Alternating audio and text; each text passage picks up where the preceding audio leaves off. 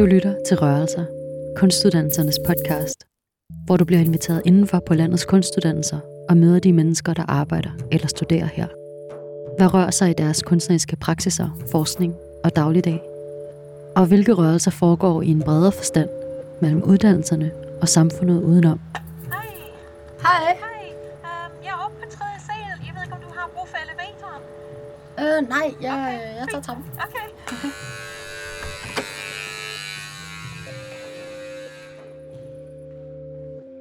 I det her afsnit møder du Juliana Hodkinson, som er komponist og underviser i klassisk og elektronisk komposition på det Jyske Musikkonservatorium i Aarhus. Uh, kan jeg lave dig en te eller en kaffe? Eller? En te vil være En rigtig te. dejligt. Juliana er oprindeligt fra England, men har boet en årrække i Danmark, hvor hun blandt andet også skrev sin Ph.D. Can I just do a sound check and come a little bit closer because I think Okay. I have it like this. Okay. Is that comfortable? Slightly comfortable? No. yeah. It's okay. I'll get I'll get used. Okay. Okay. Yeah, Yeah. this Best behavior. Always Okay. a a. Udover at undervise, er Juliana forperson for Dansk Komponistforening og laver mange andre ting relateret til musikmiljøet i Danmark. I have a creative practice as a composer and with sound and time. And I also teach what's called classical and electronic composition at DJM, the Jyske Musikkonservatorium in Aarhus.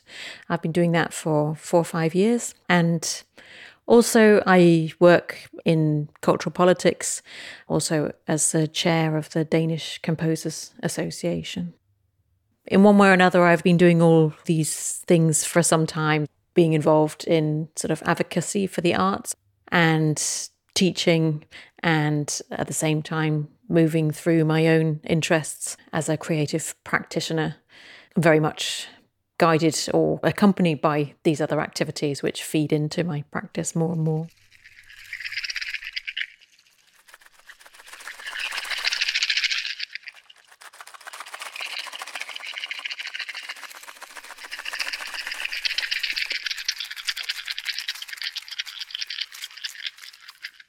Som komponist er Juliana kendt for at kombinere klassiske akustiske instrumenter med eksempelvis elektronik og lydoptagelser, og laver ofte noget, der minder lige så meget om installationskunst som om musik. So where do you place your like creative practice? A more classical training or is it more like a sound art? Yeah, that's a good one because I often think when I'm teaching across what's called classical and electronic composition that obviously there's a big overlap with sound art there, but there's actually more or less nothing in our learning objectives and outcomes and strategies that is described as sound art.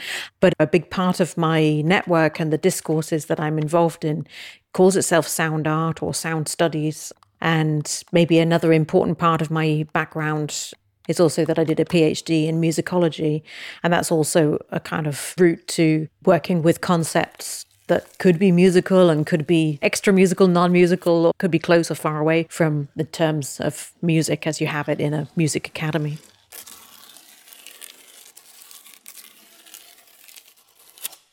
My background is in classical instrumental music. I started off playing and working with chamber music.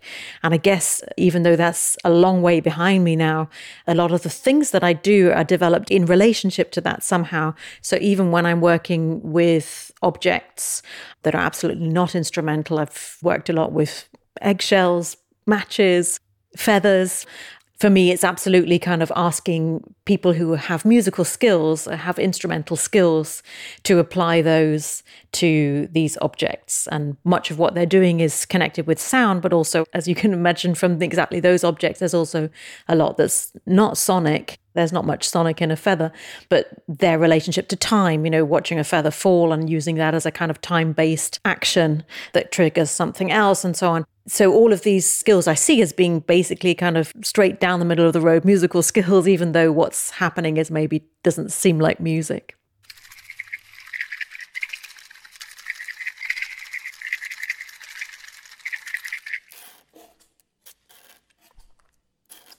Jeg er interesseret i, hvordan Juliana underviser sine studerende i at være kreative, og hvordan man som studerende forholder sig til sin uddannelsesinstitution og dens traditioner i sin kreative praksis.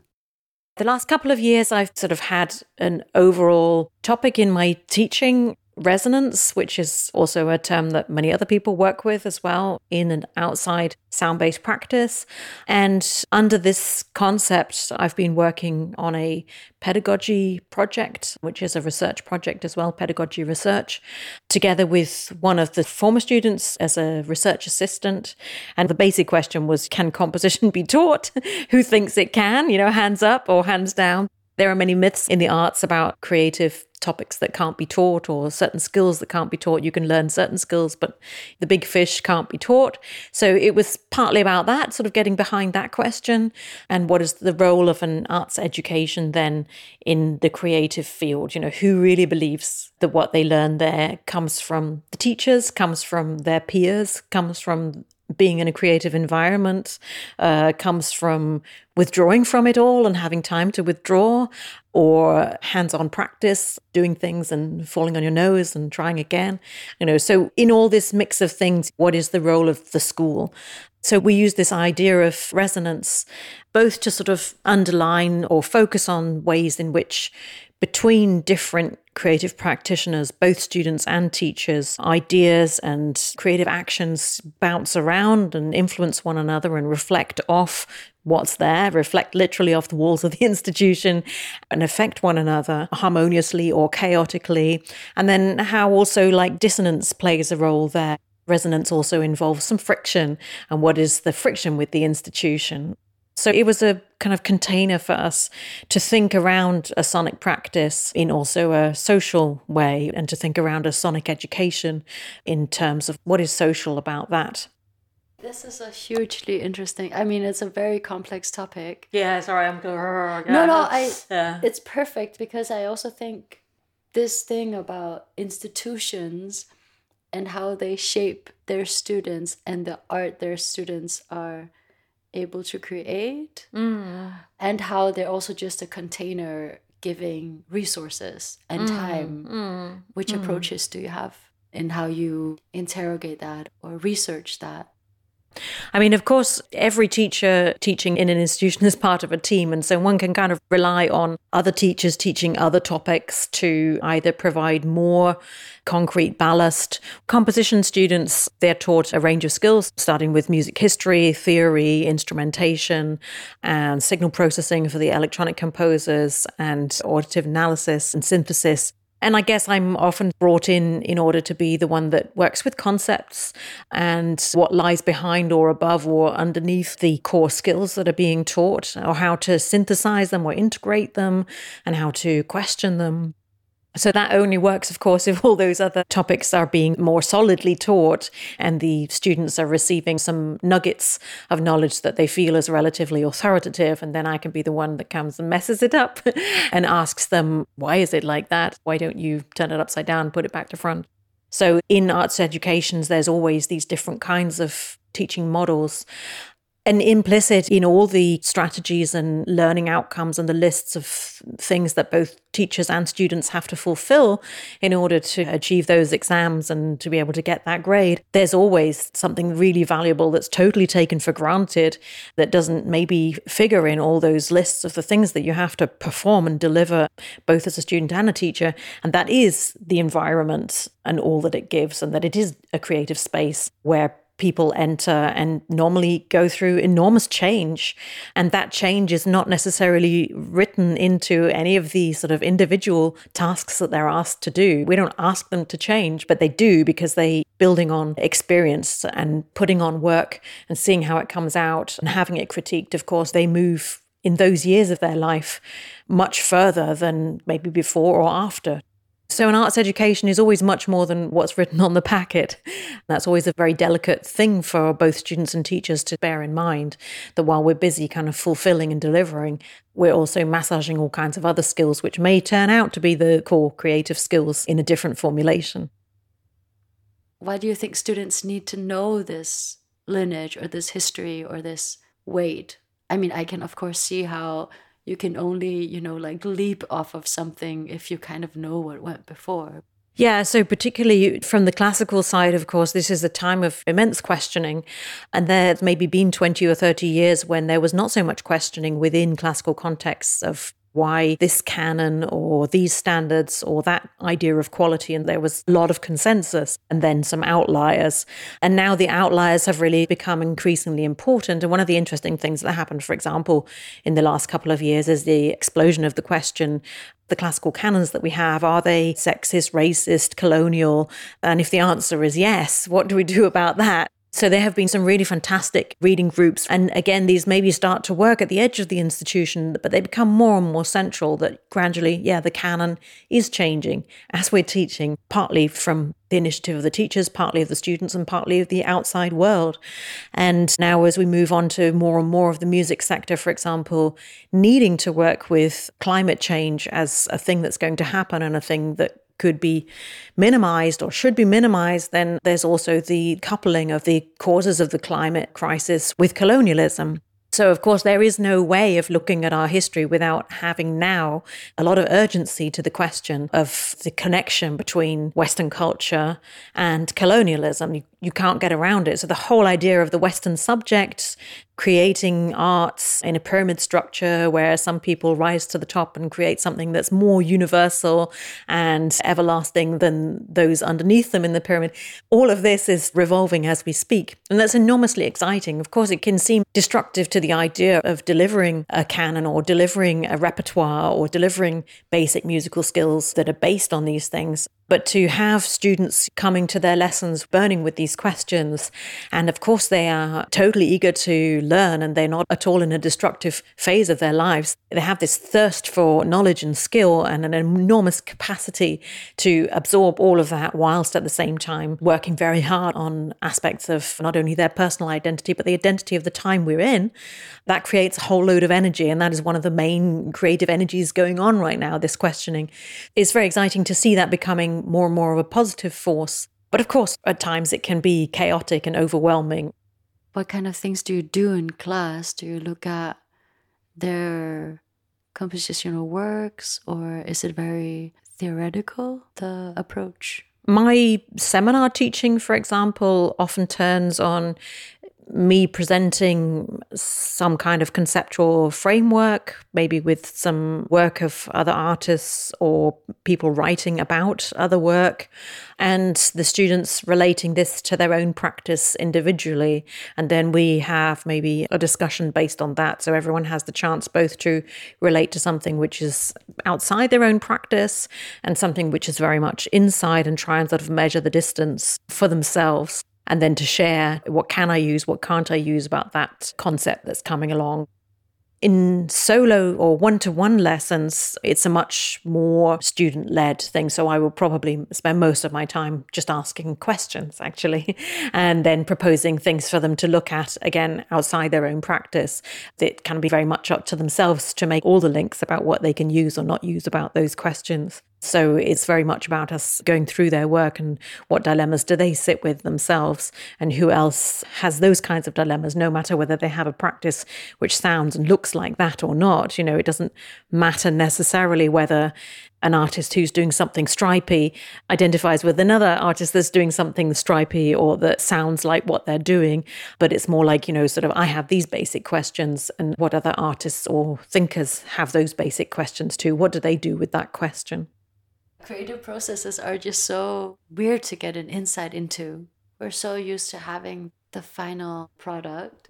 But the final work, of course, and the works that students do during their education are also incredibly important because they provide the place where one can see something in retrospect analyzing something that you have done and that you uh, have completed can also be very surprising. Of course, we're used to in creative processes having a plan or a strategy, and particularly when you're in a teaching situation or a learning situation, you're used to having to explain your plan and justify and legitimate why you would think that this could lead to a good piece of work or not. But at the end of it, you might find out that all those plans and everything that you had that you were focusing on and could be articulate about is only one aspect of your work, and there's another thing coming through quite strongly that somebody else reads in your work that for you maybe was not very apparent, but might be your next big thing, you know, your next big direction.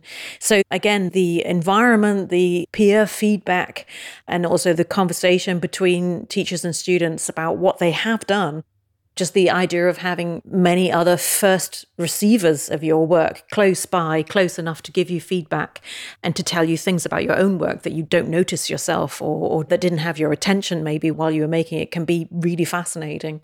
So it's not just a process oriented method of teaching, but also very much analyzing much more than evaluating the work that has been done.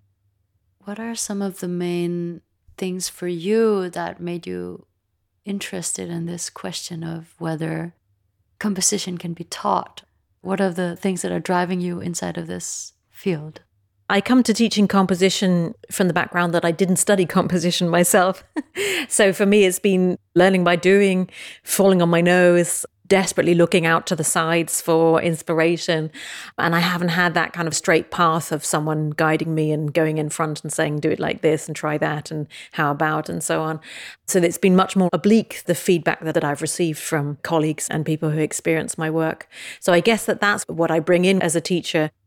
Through the fact that I didn't study composition myself, but I studied other things, I also kind of believe very strongly that there are many different paths to learning. One learns from falling flat on your face, but also from looking at languages or behavior or other disciplines. I studied Japanese and I studied philosophy, and I spent a long time studying musicology, which, of course, in a way is very closely related. But I guess the mix that I've put together for myself bounces around maybe in a different way than if I had come through all the way in a kind of master pupil relationship. What I also find interesting with teachers and what they want to teach or what they find interesting is also like so reflected in their biography or in questions that are still mm. within their mm. that they ask themselves mm. is also what they want to teach having these questions that are actually alive you know, to be honest, I find in the generation that's studying right now, there's an increased need to deal with the life work balance thing. It's much more existential than it used to be before. It might be an indulgent question. And now it's very connected to the question can I at all have a career that's at all sustainable with this subject and with these things that I'm being taught here? They ask their teachers very directly, How do you manage that one? And no matter whether they see us as role models or anti role models, you know, I'm definitely not going to do it like that. They have the expectation, I think, that all of our experiences are somehow kind of authentically represented in what we teach. So there's not very many avenues for teachers these days, I think, to say that the world is one way and to maybe have come at it at a different way through our careers. Every teacher who stands in a teaching situation taking time out of their creative practice is doing it for a reason. And that needs to be transparent for the students, I think.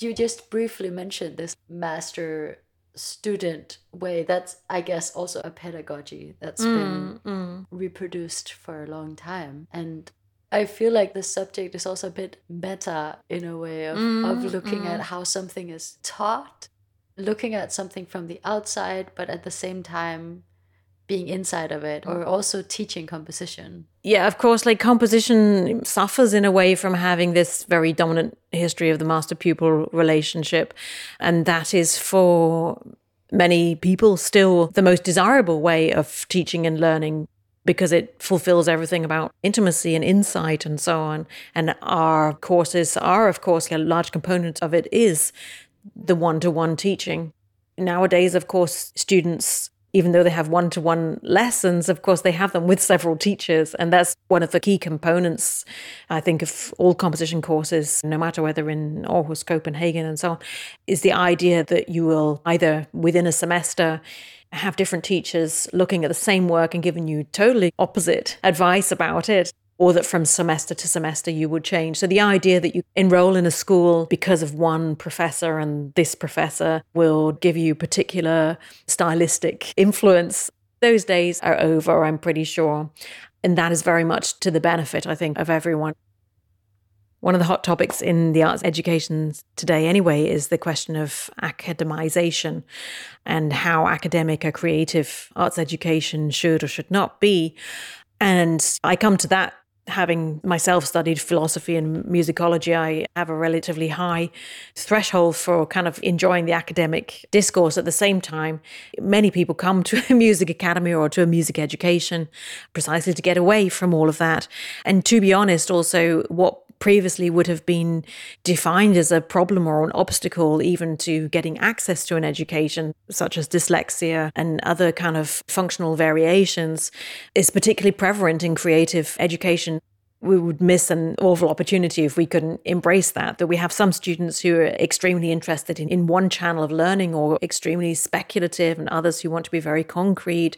That some bring a lot of interdisciplinarity, others are totally sound nerds, and so on. And that we have to trust in the idea that this house, this building, this institution, and this form has something for them all, and that we will be able to kind of accompany students through the educational part of their careers.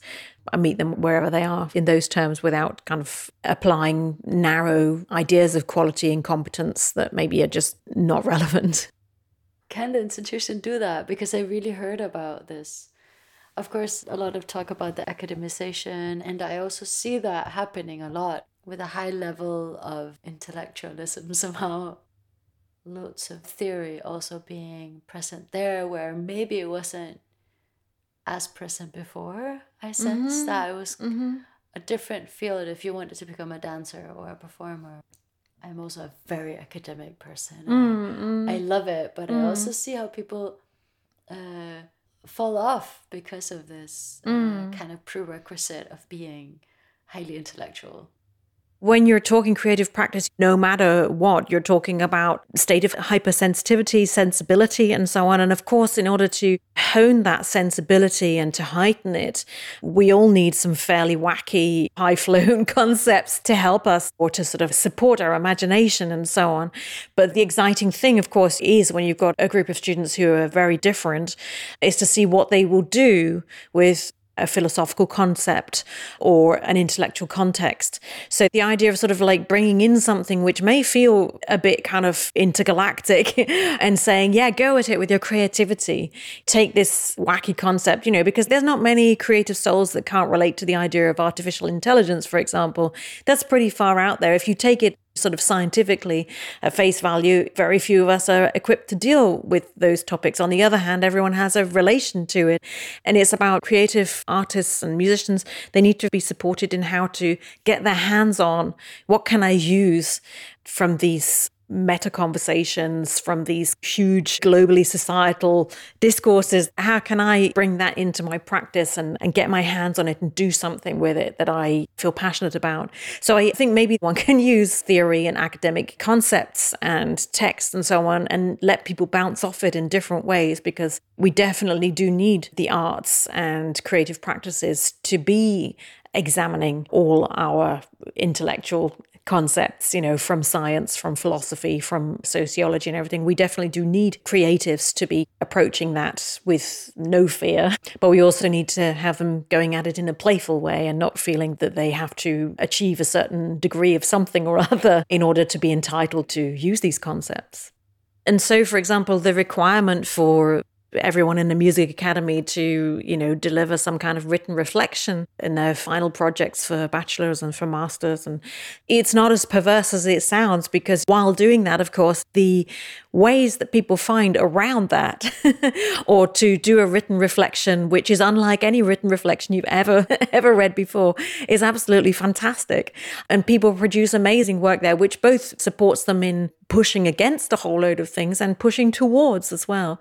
This kind of struggle with theory that creative struggle is a very necessary one and highly productive for even those who approach it with horror. and I value very much the discourses where you're producing an argument and a counter argument and objection number one, two, three, and so on. But I also totally treasure the conversations in which there's a high degree of creative misunderstanding going on, you know, because you know that those misunderstandings, probably some of them, are going to be absolutely crucial in opening up new boxes and opening up new questions. And I think in the future also, it will be great if there can be more involvement of this really pointy end of creativity coming from the arts and getting into creativity in other fields. So that conversation between maybe very progressive art and science, economics, and so on. You know, this is going to be very important in the future because we're in a time of redefining so many meanings. We need to, or we are forced to, redefine so many kind of normal categories at a societal and global level in order to make sense of our times. So, to get the arts in there and to get creative artists feeling empowered to be a part of that will generate, hopefully, these new meanings and these new categories. So, we need creative artists not to be afraid of being in that space where otherwise it sounds scientific, philosophical, very economic, whatever it is. Du har lyttet til Rørelser, Kunstuddannelsernes podcast, hvor du i det her afsnit mødte Julian Hodkinson, der underviser i klassisk og elektronisk komposition på det Jyske Musikkonservatorium i Aarhus. Undervejs hørte du uddrag fra Julianes værk Lightness fra 2015, hvor musikerne spiller på forstærkede tændstikker, tændstiksæsker, sandpapir, sand og vand. Tak fordi du lyttede med.